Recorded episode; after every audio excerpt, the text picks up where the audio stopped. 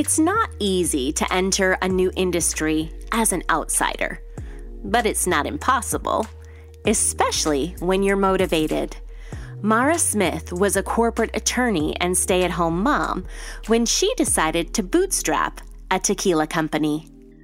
I was at the point where I just needed something. I'd given a lot and dedicated a lot of my time and my life, which I w- would never take back and I don't regret. But it was time that I really needed something for myself. And I think of having a company and having Inspiro Tequila as that. Hi, this is Mara Smith, and this is a lesson on why it's never too late.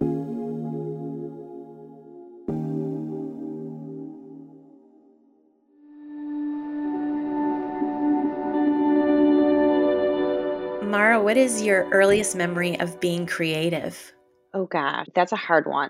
I don't generally think of myself as a very creative person. I think I, I, was a kid in school who didn't even like art class. I guess my creativity came out in probably constructing math problems. I'm way more math oriented. Math is creative. It really is the way you structure uh, to find a solution. It can be very creative yes i feel like I, I didn't tap into any creative skills till much later in life i think when i actually started my own company where all of a sudden i was really using my creative side to come up with designs and bottle designs and logos and tagline. But up until that point i guess i never really thought of myself as a very creative person was your family creative? Did you have permission to do it? Because sometimes people don't have permission to be creative when they're little. Yes, my mom is actually very creative. Maybe that's why I went a totally different direction. And she is a talented pianist and speaks many languages and very artistic. I think it's just how I was wired that just was not something that I enjoyed a lot. You were an attorney. Yes. And how did you transition to tequila brand founder? I was an attorney at a large law firm in Chicago. And then I actually went and worked in corporate strategy at McDonald's Corporation. Actually, that job really kind of sparked my entrepreneurial spirit because I was part of an incubator project where we were studying trends and consumer insights and trying to come up with new ideas and concepts. And I found the whole ideation process really fascinating. My corporate career was cut short and abruptly when I was pregnant with twins at the time uh-huh. and was put on emergency bed rest. Kind of my climb up the corporate ladder was cut short. Yeah. I was home for many years raising children. I had preemie twins. I thought they needed my attention, so I made the decision to stay home. I was fortunate to be able to make that decision. And I always knew that I really wanted to start my own company. So it was always in the back of my mind. And when I kept thinking about, okay, what kind of company would I like this to be? I wanted to be something that I really enjoy. I kept thinking about tequila. I became a tequila drinker years ago when I was looking for just a cleaner spirit option. I have been gluten free for over 10 years.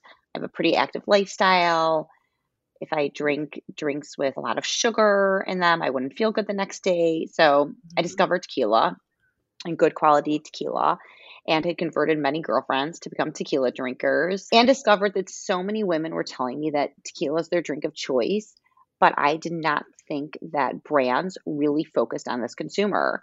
And in the spirits world, thoughtful female consumer who cares about what she eats and drinks and the companies that she supports I felt was an overlooked consumer in the industry. And I thought there was an opportunity to really innovate and create something customer centric with a whole new, fresh set of eyes since I was an outsider to the industry. I also learned it did not take a lot of due diligence to uncover that there are so few women in the spirits industry. Mm-hmm. And I thought there was really an opportunity to make an impact by bringing another female perspective so if I was going to do it, I really wanted to enter into an area where I could add another voice and you know, a new perspective. That was part of the impetus. It's funny because when I was doing some work with acupuncturist and changing my diet and doing a, a candida diet, one of my good friends said that tequila is one of the few things that you can drink on a candida diet because it doesn't interrupt the same way. And I was like, really? And that's when I first tried tequila and realized I actually like this. You worked with Maria Romero Mena from Mexico, and she's one of the very few female master distillers of tequila. So, how did you find her? And then, how did you convince her to work with you?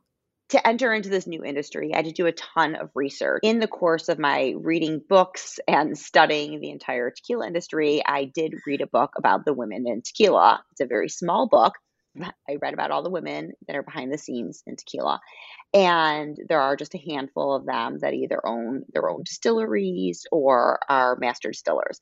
When I came across Ana Maria, I knew I really wanted her to work on this because she created this 600 aromas in tequila and this aroma wheel that now is used as an industry standard. And for our consumer in particular, I thought developing the right aromas and she places such an importance on the aroma and how the aroma affects the taste profile for the consumer. And I really thought that would be important. I have consultants down in Mexico and they were able to track her down. And i was able to have an initial zoom meeting with her and a number of zooms after that because this all happened right at the beginning of the pandemic and i could not go to mexico. But she was really happy to take on a project. She'd never worked with a female founded brand and i think she appreciated that. And she was really able to bring what i was envisioning to life. So when i told her kind of taste profiles and what we were looking for, and that we want to make sure we can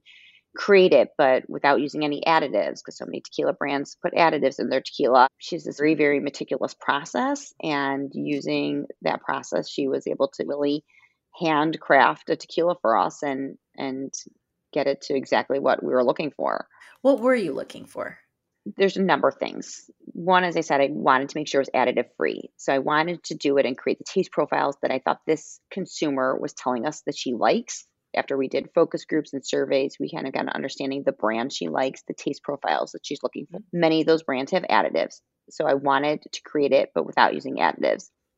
We were looking for a sweeter, lighter taste profile. So mm-hmm. I'd say vanilla, caramel with some hints of citrus, a little bit of mint. That's kind of our profile. And I really wanted to take as much of the alcohol forwardness of tequila out of it. So I wanted it to be really easy to drink. A Blanco that truly is sippable. So it is easy enough to drink and smooth enough that you can sip it on its own or have it on the rocks with a splash of soda. So you postponed your launch date by six months. What happened? There are many obstacles with a startup. That was one of one of many of them, but her process, Ana Maria, does have this really meticulous, detailed process. And part of that was that she even has requirements as to how long the agave needs to cool after it's cooked before fermentation. And that one specification was not exactly followed on our first production run and she thought it impacted the taste profile, as did I. I didn't know exactly that it was that piece of the process that affected it, but I finally got my samples and they arrived, and I was so excited to taste it. And then it was a huge disappointment when I tried it and I wasn't happy. And so I had to just make the tough decision of getting rid of that entire batch. There were people had some suggestions. Maybe we can blend it and take that batch and a new batch. And to me, I have to love it. And I also didn't want to take something that I thought wasn't great and take something great and blend it and make something mediocre. Right. Uh, the quality and the standards just had to be there. We had this gorgeous custom bottle, and I wanted the liquid inside the bottle to match the bottle. Women tend to have a harder time getting financing or loans. Did you have investors? Did you bootstrap it? How did you get your first batch after the broken batch to market? So I am bootstrapped. Mm. There are a number of reasons why I chose to do that initially. Basically, I'd like to show proof of concept first and mm-hmm. gain some traction. I feel I'm very fortunate that I'm able to bootstrap my business. Part of that is I'm also will refer to it as a more seasoned entrepreneur. So I did not enter into this right out of college or law school. My mm. husband and I have both been working for a very long time. So that gave me the ability to be able to do it that way and which I'm very happy about because I can really see my vision right. come to life and exactly how I imagined it. And I don't have the constraints of having other people dictating that right now. I'm fortunate, but I think it's also the best way for me to get it off the ground. And I don't want to also take my friends and family money either right. before I can show that proof of concept.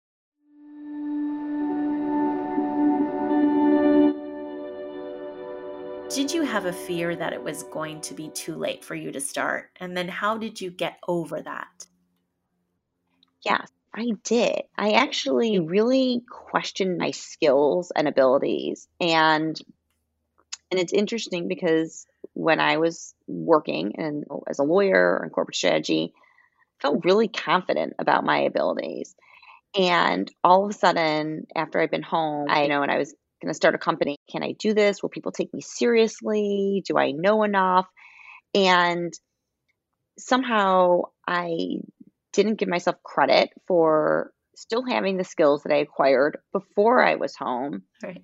And also recognizing that I, I developed a lot of new skills that are directly applicable while I was home, I had preemie twins. I can mm-hmm. multitask like nobody's business. With children, no day ever goes as planned. My son's home sick from school today, not on my agenda today. and same with a new business. You're always coming up with plan B and plan C. There are skills that I definitely attained at home. And now I'm trying to really appreciate them. And I don't think I don't think I valued them as much as I should have. And I don't think society generally values that. I'm a firm believer there are so many women out there, and there's a lot of untapped potential and skill. Mm-hmm. Yeah, I would agree. I totally agree. So you mentioned that your vision came to life because you ruthlessly prioritized your time and you took out things from your schedule that would negatively impact that. So, talk a little bit about how you prioritizing time for your business because you do have a family. I don't think I have balance. I don't think I I don't think I understand the word balance. Mm-hmm. I think I'm very good at being focused and focused on the task at hand and getting it done and done thoroughly. But that means that another task is probably falling by the wayside. And if I had to just give myself some grace with that. I read the Tiffany Dufu book, Drop the Ball, and it really resonated with me that I'm going to prioritize. And then one day something's going to be the priority. It could be going to my son's basketball games, and that's going to be my focus. And I'm not going to be able to reply to people's emails. Or it's going to be, I have to get these contracts done and I forgot to sign up for conferences. And that's just the reality is that I have to prioritize kind of on a day by day basis. And not everything is always going to get done. And I'm also really trying to hand more things off if it's if it's work related to delegate as well as family obligations that not everything is a great use of my time. And i don't know that my family really appreciates that because i've been the one taking care of everything for many years. You know an example my my son is like i need new basketball pants. And he was 18 at the time. I'm like you can go online and you can find them and order them. That's not a good use of my time. But it's hard. It's hard to change that dynamic and that family dynamic when it's been one way for a long period of time. It sounds like you're re- renegotiating agreements. So, why is it worth it to do that for you? I needed this for me. I think a number of reasons. Getting that kind of outside validation from work, if it was from school or from work, I found really satisfying and really drove me. And mm-hmm. as much as I absolutely love my time at home, and my kids will always be my greatest accomplishments. My three children, they don't often come and tell me that I'm doing a great job. and any of that outside validation, like, you got an A today, mom. I don't hear that. And also just seeing something come to life that you built. Right. It's really exciting. It's fulfilling and gratifying and I was at the point where I just needed something. I'd given a lot and dedicated a lot of my time and my life, which I w- would never take back and I don't regret. But it was time that I really needed something for myself. And I think of having a company and having Inspiro Tequila as that.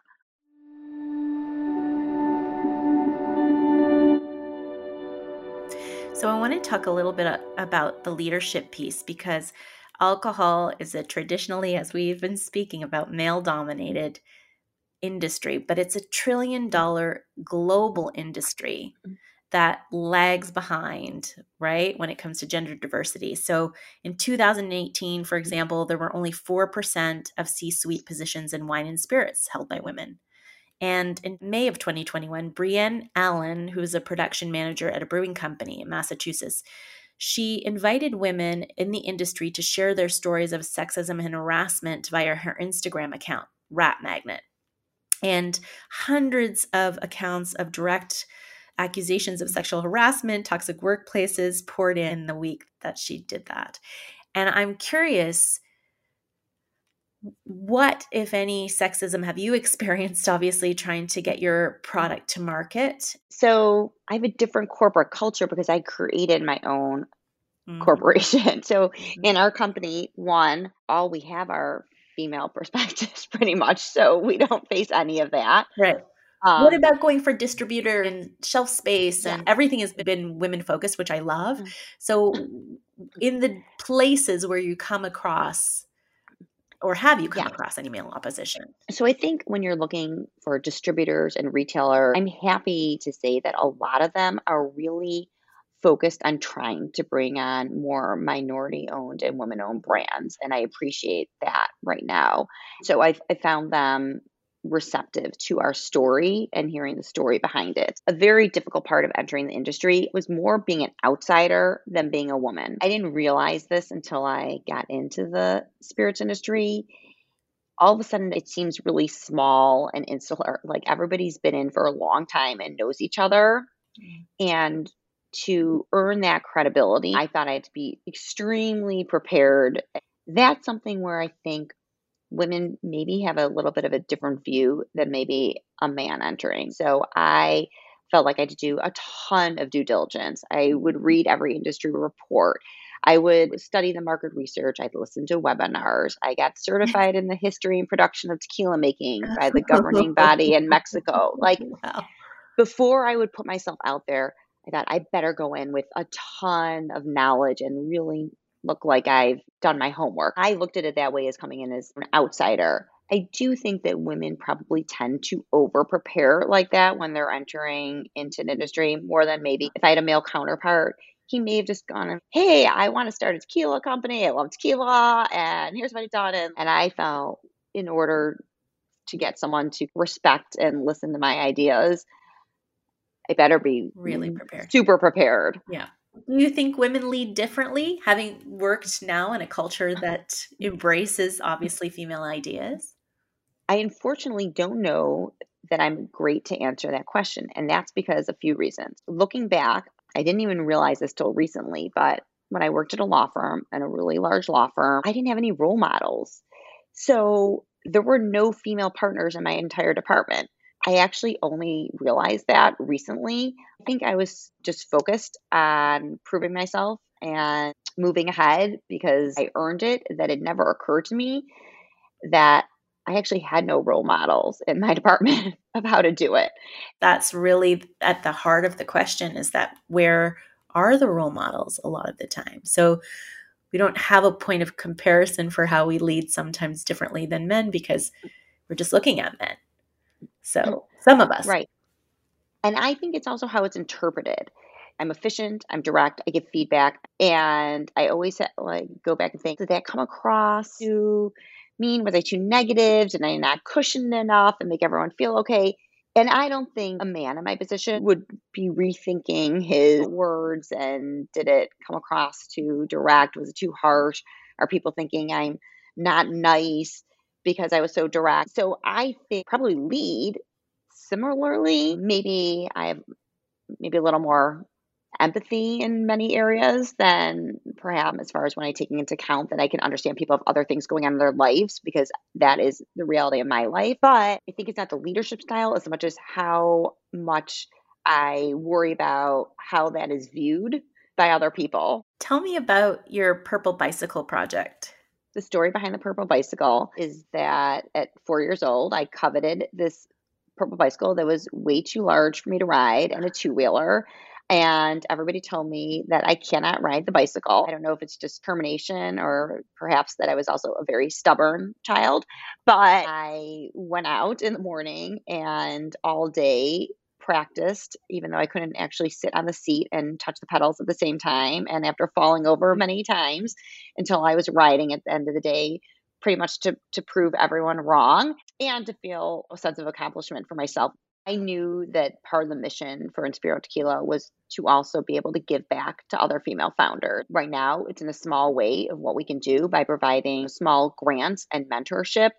I'm a firm believer that as women owned businesses succeed, we'll have more women out there to invest back into female founders. And that is how we will start to equalize the access to capital, which is what you alluded to earlier, as far as mm-hmm. how little capital gets allocated to women and female founders. So I decided to name the initiative because I thought of myself as this determined little girl and people telling me no. Mm. And I think our Purple Bicycle project is really to hopefully inspire and support other women when they're told no. no and that they can do it, especially reentering the workforce. It's not easy. I've been out of the workforce for a long time and or pivoting in a different direction. That was just uh, an important aspect to me was to be able to somehow support other founders.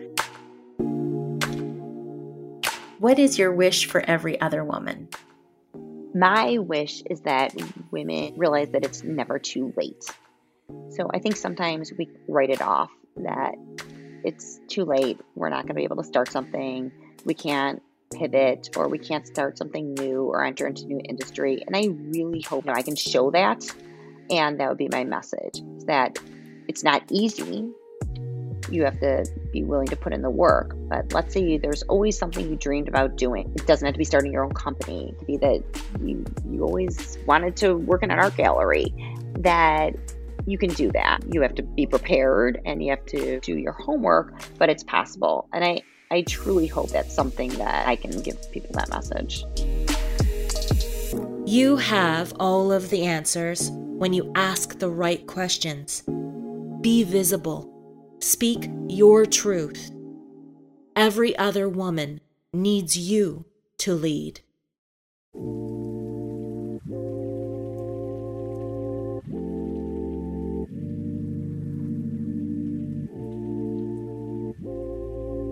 Voice Lessons is produced, written, and spoken by me, Kim Cutable.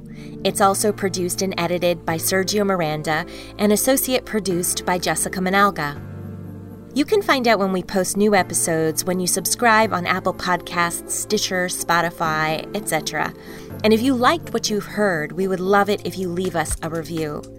For other inspiration, updates, and show notes, subscribe at voicelessonspodcast.com.